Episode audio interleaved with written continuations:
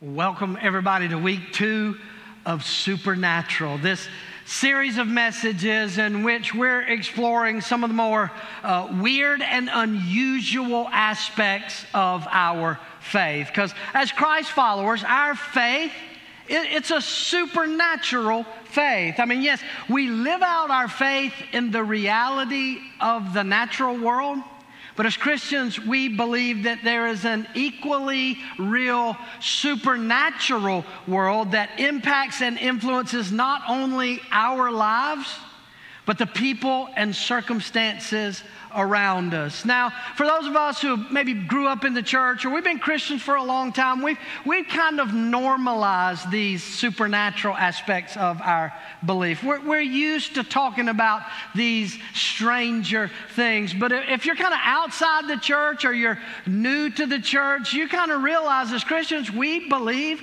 some pretty weird stuff, right? And so, what we're doing in this series is we're kind of unpacking not all the supernatural things in our faith, because that would take months and months, but we're looking at some of the core supernatural aspects of our faith. And, and we're really looking at the ones that are more focused on the practical impact they have on our very natural, very real daily lives. And so, what I want to do today is talk about and focus on the Holy Spirit, the supernatural power and presence of God in our world and in our lives.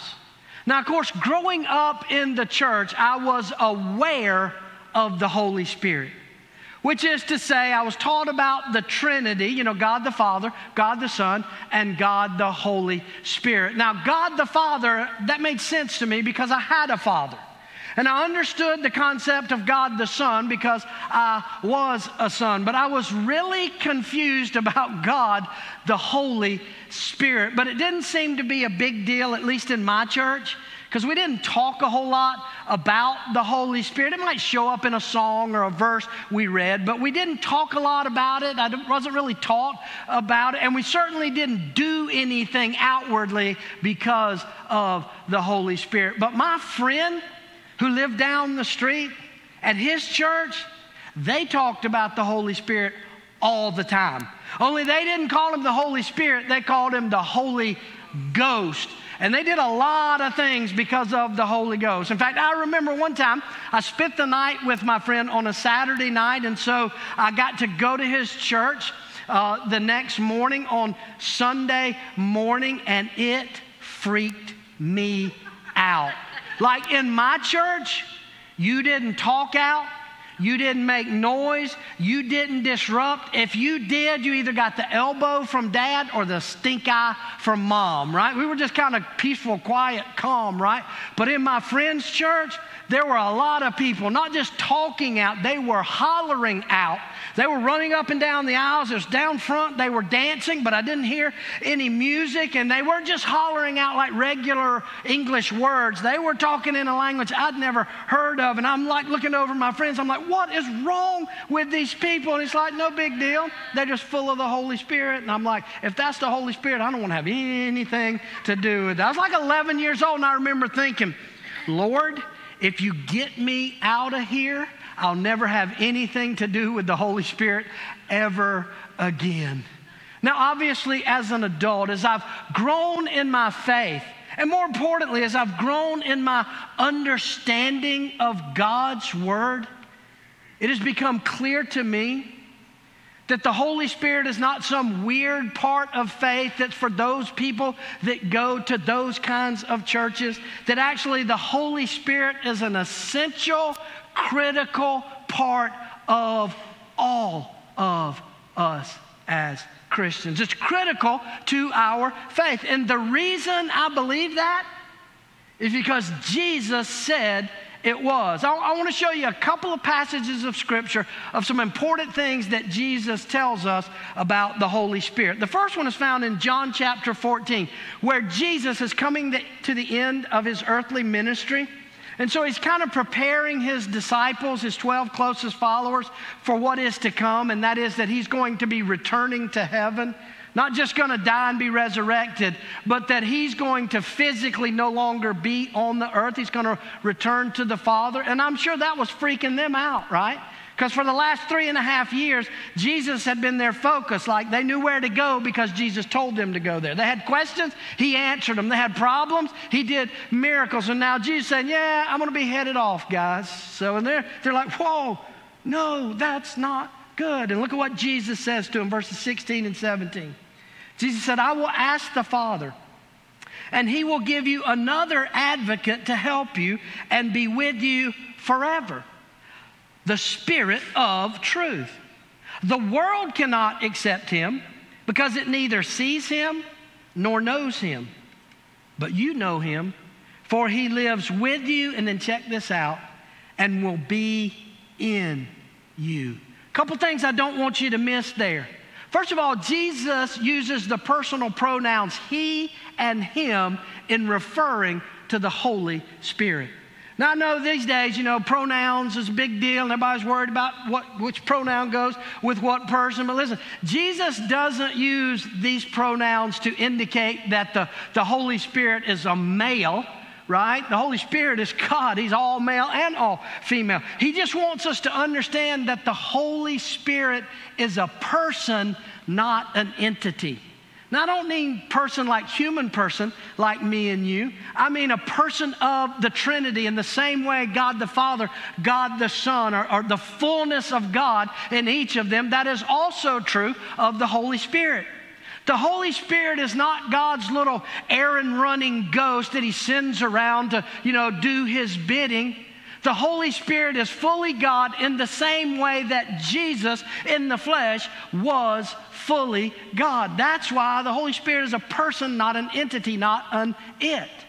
And then, secondly, Jesus says, Look, unlike me, who's just been with you these last three and a half years, guys, the Holy Spirit is going to be in you. And that's a big deal. Like, I remember as a kid, thinking, how cool would it be to have Jesus with you? And I don't mean in a metaphysical, you know, kind of, I'm about really, like physically there, like the people who lived in the first century, like the disciples. How cool would that be to have Jesus literally, physically with you? It'd be awesome, right? You got a problem, boom, he'll solve it. You hungry? He'd pick up rocks and turn them into Twinkies right? Somebody's sick, he can heal. You want to know what step to take, who to marry, what to go? Just ask him. And I'm sure that's what the disciples were thinking. Uh, I appreciate this idea of the Holy Spirit coming and living in us, Jesus, but could you just stay? We're more comfortable with you. That seems better for us. But look at what Jesus says, John 16, 7. Jesus says, But in fact, it's best for you that I go away. Because if I don't, the advocate won't come. If I do go away, then I will send him to you. Jesus said, This is better for you. And I was like, Well, how is that better? Well, again, Jesus' words, Acts 1 8. It's better because you will receive power when the Holy Spirit comes on you. Don't miss this. Because of the Holy Spirit in us as believers, we get to move from witnesses to the kingdom of God to participants in the kingdom of God. Right? For the people in the first century who were there when Jesus was physically on this earth, they, they saw, they were witnesses to the kingdom of God moving forward. They, they saw the power of God. But after Pentecost, the believers, all the believers, now were participants in the kingdom of God moving forward. Why? Because the power of God resided in them and it resides in us. So I want to spend just a few minutes kind of where I want to start today. It's just some practical things that the Holy Spirit gives me power to do. Because of the Holy Spirit. Now, this is not an exhaustive list, but in my opinion, these are the most practical ways the Holy Spirit gives us power in our daily lives. One, the first one is the Holy Spirit gives me power to know and do God's will. The Holy Spirit in me gives me the power to know and do God's will. And I'm thankful for that because that's the number one question people ask me as a pastor. How can I know God's will? How can I know what God wants me to do?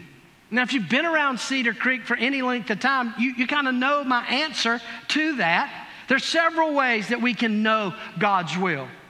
We can know God's will through His Word, because God's will is in His Word.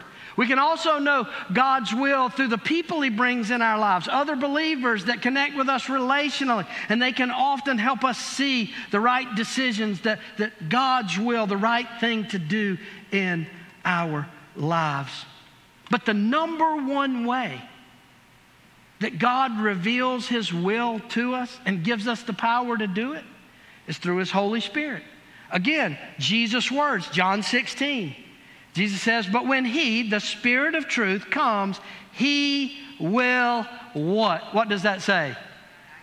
Guide you. What does it say?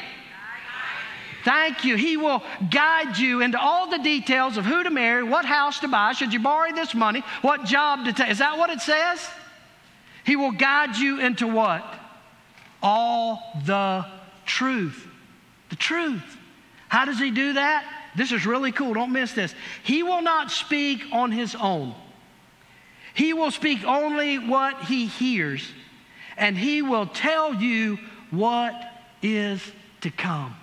In other words, he said the Holy Spirit, because He's in you, gives you access to God's perspective. God's perspective on your circumstances, God's perspective on your future and what is coming. Here's the best analogy I can give you for this. I have to go all the way back to my days as a high school football coach. Obviously, as coaches on game night, most of us were on the sidelines with the players. But we always made sure to put a couple of coaches all the way up high on top of the press box. Why would we put coaches up there separated from the team? Can you, what, could you think of the answer? Right, they see more. It's a better perspective. I don't know if you've ever been on the sidelines with a football game, worst seats in the house. You can hardly see anything, but they were able to say, look, they're lining up this way, or you got, you know, a one more yard for a first down, or so and so's loafing when he's on the other side of the field where you can't see him. They had a better perspective. And we had headphones and microphones. We could hear and talk to them, and they could tell us what we could not see. That's what Jesus is saying. The Holy Spirit's in the presence of God. He is God. He can see better for you. Now, I have yet to be able to find the headset and microphone that would give me a direct line to the Holy Spirit. Not saying God doesn't speak audibly. What I'm saying is I've never experienced that. But here's how the Holy Spirit guides, at least for me. And it's hard to explain because it is kind of weird, but these promptings, right? These, these things inside, they're like a voice, you know, there's not, not audible, but like a voice, like, yeah, yeah, that's a good, no, danger, Will Robinson, don't go down that road, or hey, that might be a good decision. It's these promptings, and listen, now, now don't misunderstand. I'm not talking about when the Holy Spirit comes into us that it turns us into mindless zombie robots. I'm not saying you become a character in a video game and God's up there with a joystick directing everything you do. Because it look, just like those coaches, we could ignore what they were telling us. Sometimes we did, and most of the time it didn't end well. Same way in our lives. I mean, when our kids were little, I mean, teenagers, middle school, sometimes they just did some of the most ridiculous, dangerous stuff, and you're like, what were you thinking? Like I remember asking, I don't remember which one it was, but I remember asking one of the boys, listen, when you were moving the trampoline in the backyard to move it up against the side of the house, because you planned to climb up on the roof and jump off and see what would happen. When you were going through that and doing that, at any point did a little voice inside your head say, No, bad idea? And he said, Yeah. And I'm like, Well, why did you do it? He said, Because the other voices were louder. And isn't that how it is for us? We drowned out the voice of God through the Holy Spirit. because we listen to culture, we listen to our own selfish desires. God's Holy Spirit gives me the power to know and to do God's will. And that's the second thing. The Holy Spirit gives me the power to live a holy life. To live a holy life. Now, I'm pretty sure most of us in here would not use the word holy to describe our lives, right? You're, it's probably not the number one adjective you think of when you look at yourself in the mirror. The reason you don't think of yourself as holy is because you misunderstand what holy is. You think holy means perfect, no mistakes, no flaws, no bad. But that's not what holy means. Anytime the Bible calls something on this earth holy, it doesn't mean perfect, it means set apart, unique, different, made different for a specific purpose. It's holy. That's what it means to live a holy life. Doesn't mean to be perfect, it means to just live differently to march to the beat of a different drummer than the world around us. To listen to the voice of God Himself and not the culture and the news and the people uh, around us. That's what it means to live holy, live differently. The number one way to live differently than the culture and world around us today, just be unselfish. Just be, that's different, right? To, to think of others. Like the series we did a couple of weeks ago, we wrapped it up right? No greater love. To put the needs of another ahead of my own, that's radically different than the culture and world around us. And listen, the Holy Spirit gives us the power to live that way to live unselfishly when we are naturally selfish and everything around us tells us to be selfish. In fact, look at Romans 8 5. It says, Those who live according to the flesh have their mind set on what the flesh desires.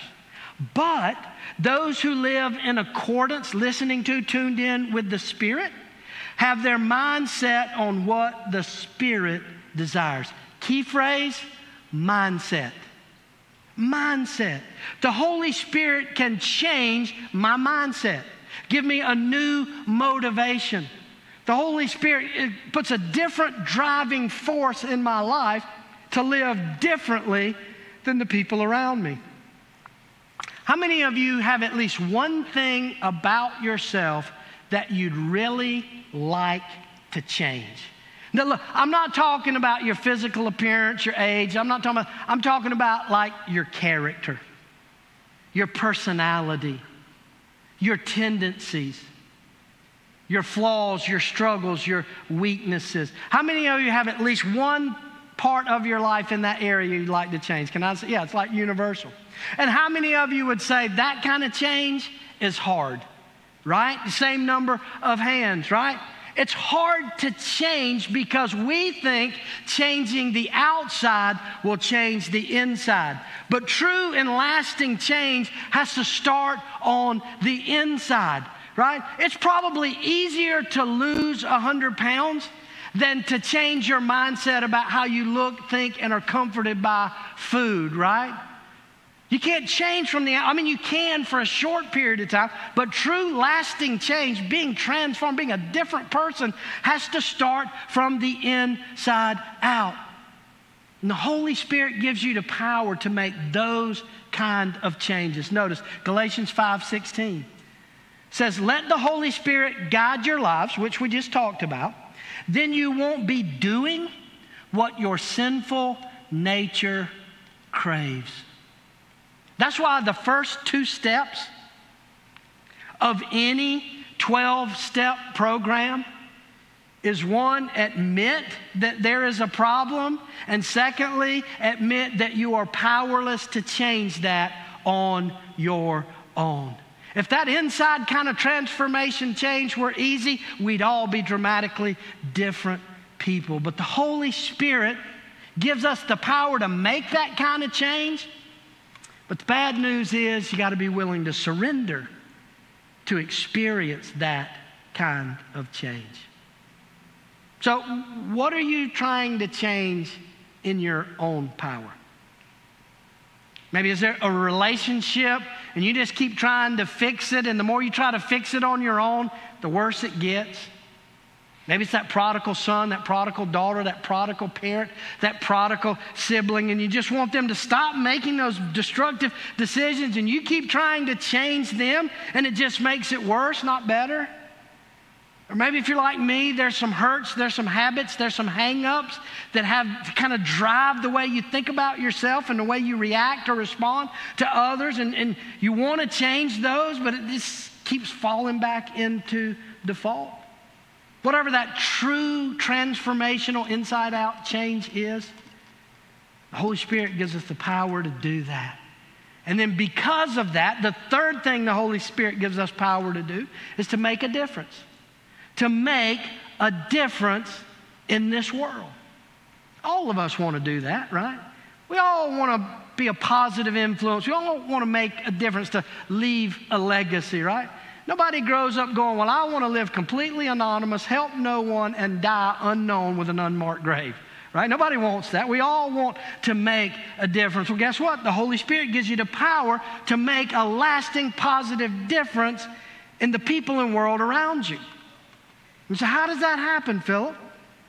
Well, the Bible says it's through special gifts, supernatural gifts that the Bible refers to as spiritual gifts. Check out 1 Corinthians 12 7. It says, A spiritual gift is given to those who are really talented and are on staff at the church. It's not what it says, right? Gives a, a spiritual gift is given to each of us so we can help each other. Many English translations so say to benefit the church, the body of Christ. You're like, Phil, what are you talking about? What are these spiritual gifts? Well, they're listed throughout the, the Bible, but they're two pretty comprehensive lists. You might want to write these passages down so you can go see these lists of uh, spiritual gifts. One's found in 1 Corinthians chapter 12. There's a really good list of spiritual gifts there. And then there's one in Romans chapter 12. And I want to encourage you to go read those passages. You'll see almost a list right there. And here's what's going to happen when you read it you're going to be like, now, some of these just seem like natural talents and abilities leadership, hospitality, administration, mercy. You're like, yeah, that's just kind of like people are born with that. But then some of them you go, now that's supernatural right? Like prophecy, speaking in tongues, interpreting tongues, you know, like healing. You're like, now that, that seems supernatural, but the re- rest of the stuff just seems like natural ability. See what happens? We get hung up on the supernatural ones, right?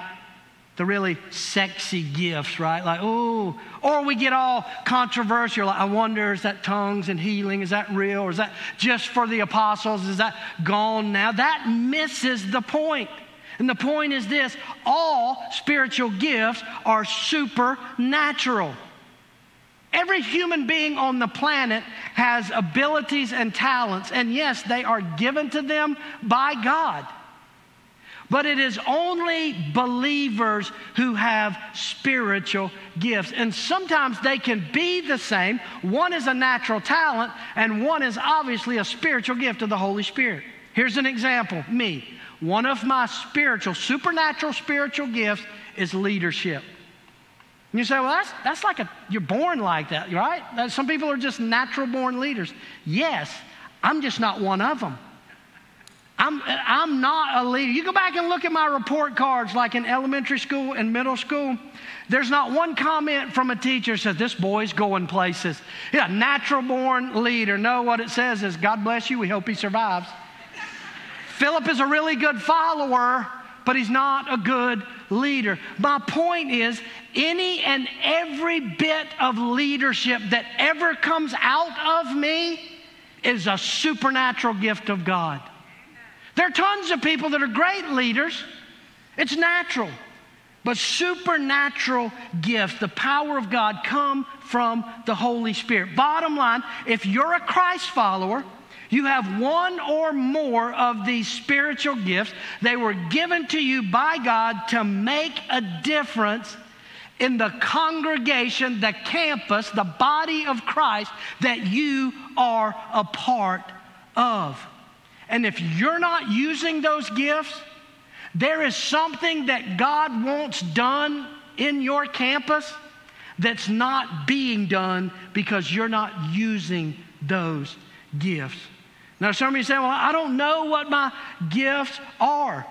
Well, great. We can help you. We can come alongside you. We have some tools that can help you do that. All you got to do is reach out to your home group leader and say, hey, can you help me kind of discern and work through my spiritual gifts? And you say, well, I don't have a home group leader.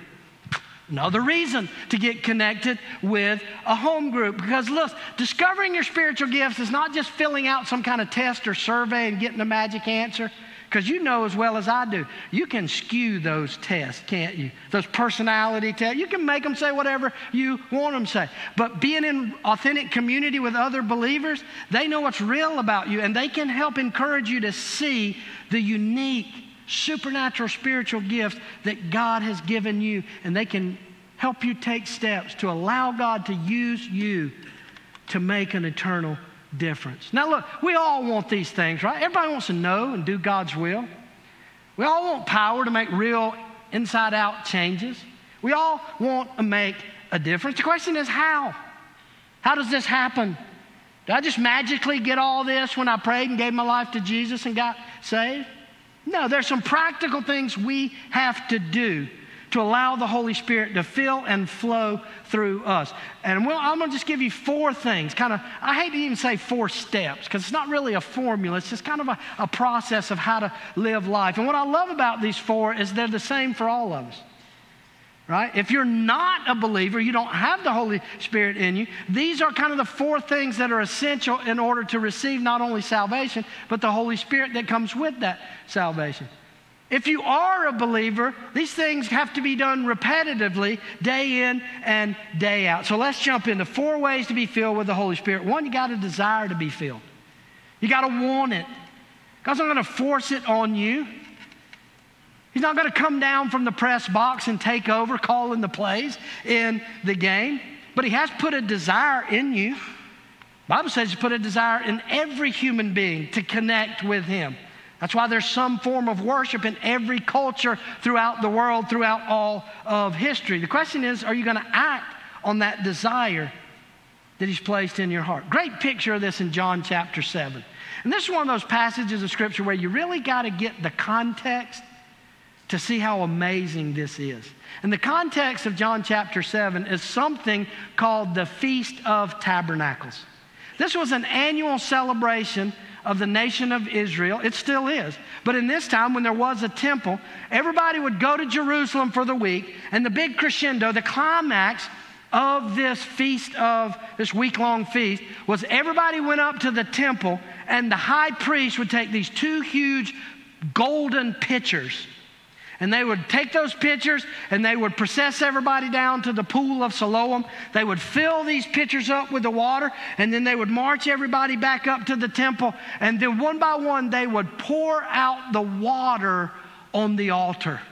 And they did that for two reasons. One, first, to symbolize that they were, as an agricultural community, that they were thanking God for the blessing. He poured out the rain, right? And without that, they don't survive, they don't live. Like the blessing of life in that water.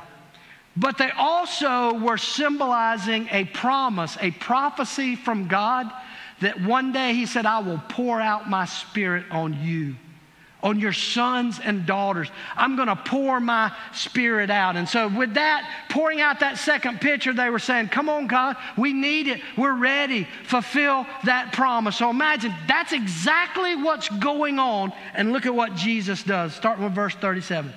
Jesus stood and said in a loud voice, Let anyone who is thirsty come to me and drink. Whoever believes in me, as the scripture has said, rivers of living water will flow from within them. By this, he meant the Spirit. In other words, Jesus said, Let your desire for that quenching, for that God to really move, let that bring you to me. It's got to start with a desire. But it doesn't end there. The second thing we have to do, we have to be willing to repent of our sins. You have to repent of our sins. You know, I hate it that repent is such a negative word in our culture today. Like I say, repent, and you see the angry bullhorn guy with the sign, turn or burn your badge, you're going to hell if you don't change. But that's not what the word means. It's been hijacked. The word repent literally means just turn around. Stop going the way you're going and come home to me. That's what the prodigal son did, right? Got sick and tired of slopping pigs in the mud and just got up and said, I'm going home. The worst people there at my father's home have it better than this. That's all Jesus is saying. Come home. I love this in Jeremiah 2, verse 13. God says, My people have committed two sins. They have, have forsaken me, the spring of living water, and have dug their own cisterns, broken cisterns that cannot hold water. What's he talking about? Well, a cistern was a hole you dug to try to get to water. It's like a well. You're digging down to try to hit a spring and get fresh, clean water. Well, they didn't always hit water, and so sometimes they had these dry, empty holes, and they didn't fill them back in. They just left these holes in the ground, and over time, rainwater and runoff would fill these cisterns, but the water was filthy and stagnant and bad. And God said, Why you keep drinking out of the mud hole when I provided an artesian well for you? Why you keep trying to quench your thirst with the, the dirty, muddy water that will never satisfy you when I'll pour out more than you can drink? So, just personal question right now. What mud hole do you keep going back to? What, what mud hole do you keep drinking from to try to satisfy that thirst? The mud hole of performance? I could just behave good enough, I can just get enough applause, enough affirmation, if I can get enough people to think I'm really important, then, then, then I won't be thirsty. Or maybe it's money and, and stuff, right? If I could just get a little more, make a little bit more, have a little bit more, if I could just, just a little bit more, but it keeps leaving you thirsty. Or maybe it's the mud hole of religion.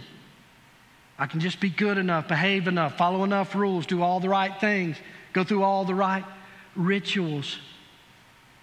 Whatever that mud hole is, through the Holy Spirit, you are invited to stand under the fountain of God Almighty and have your thirst quenched. It's not a one time thing. Yes, you must come to a place in your life where you repent and receive Jesus Christ and His finished work on the cross, and you're filled with the Holy Spirit. But it's not a one and done, it's a daily repentance. It's a daily going, I'm not drinking out of that mud hole today. I'm headed back to the well. I'm headed back to my Father's house. And that's really the third thing we have to do to be filled with the Holy Spirit. You've got to yield yourself to God. Yield yourself to God.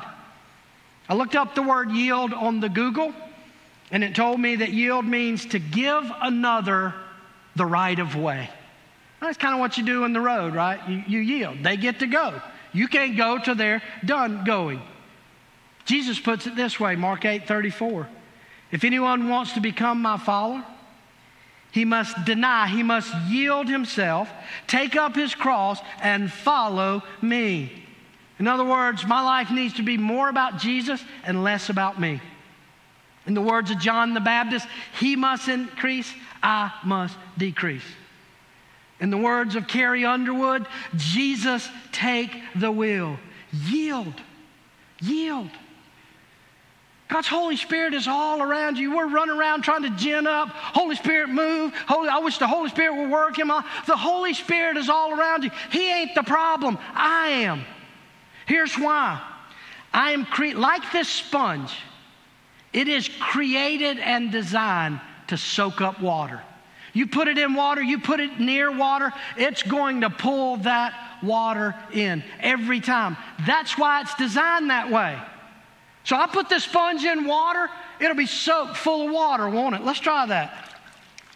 Uh oh, nothing in there.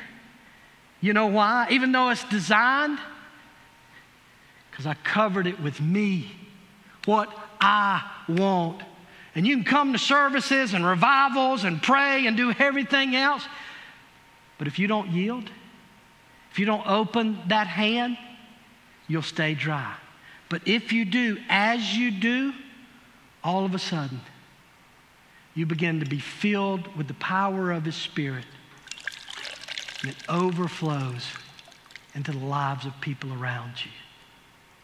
That's really the fourth thing we have to do trust Him enough to open our hands to the stuff we're trying to control. That, that's number four. We have to trust God's promises.